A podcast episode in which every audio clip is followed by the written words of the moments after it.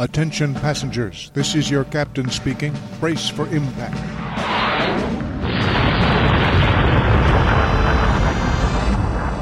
This is Tom Lewis.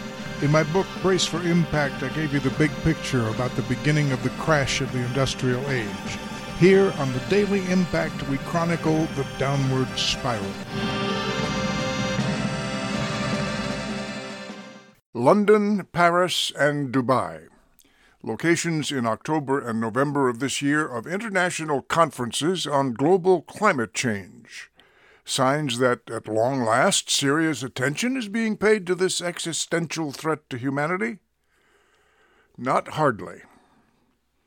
First out of the gate was the gathering of the Alliance for Responsible Citizenship in London in the last week of October, hosted by the right-wing Canadian psychologist, self-help guru, and provocateur Jordan Peterson.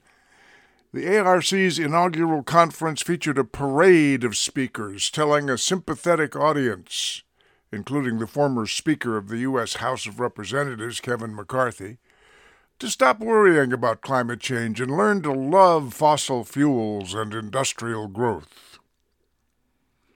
A typical presentation was that of American speaker Mike Schellenberger, who said that he is not at all worried about sea level rise, because, and in the reporting I saw, this was the totality of his argument, quote, "I have been to the Netherlands, one-third of which is below sea level." What he didn't say is that three-thirds of the people of the Netherlands are in near panic, as rising seawater threatens to overcome their aging defenses.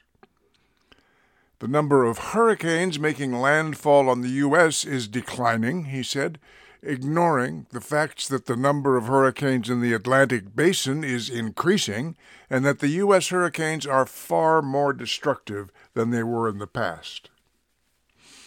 While not explicitly about climate change, a related event was this weekend's Worldwide Freedom Initiative in Paris, another assembly of extreme right-wingers, including the new Speaker of the U S House, Mike Johnson, who adjourned the House for a long weekend, eight days away from another possible government shutdown because there is no federal budget, so he could jet off to Paris to address the party.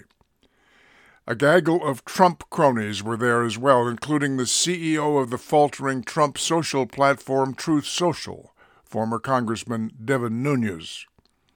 His boss, Donald Trump, phoned in good wishes to the group. The freedom they worship is, of course, freedom from all governmental restrictions on wealth creation, things like, oh, taxes and environmental regulations. Last, and in some respects least, is the twenty twenty-three United Nations Conference on Climate Change, known as COP twenty-eight, celebrating twenty-eight consecutive successful years of the war on climate change. Every year, environmental czars and politicians from around the world mount their private jets and, leaving a haze of contrails behind them, converge on a posh Middle Eastern facility to talk about what a good job they are doing saving the environment. This year they will convene in Dubai on November thirtieth. If the past COP gabfests are any indication, this year's celebrants will continue to studiously ignore the fact that worldwide emissions of carbon dioxide, the principal agent of global warming, continue to increase as they have steadily for at least a century. The only exception was a brief decrease in the COVID pandemic year of twenty twenty. Any chance of limiting global warming to one point five degrees Celsius, once the formal goal of the United Nations, is long gone. Instead of acknowledging this utter failure, the delegates will sip fine wines, nibble on caviar, and talk about promises to do something really significant to counter climate change by, oh, say, mm, twenty forty or so. Really, they mean it this time. Then they will jet home, leaving behind a global sheen of partially combusted jet fuel. So you see, it's silly to worry about the future of the world in the face of multiple existential threats. Our leaders are ready to fight on our behalf until the last barrel of jet fuel has been burned. After that, of course, we're on our own.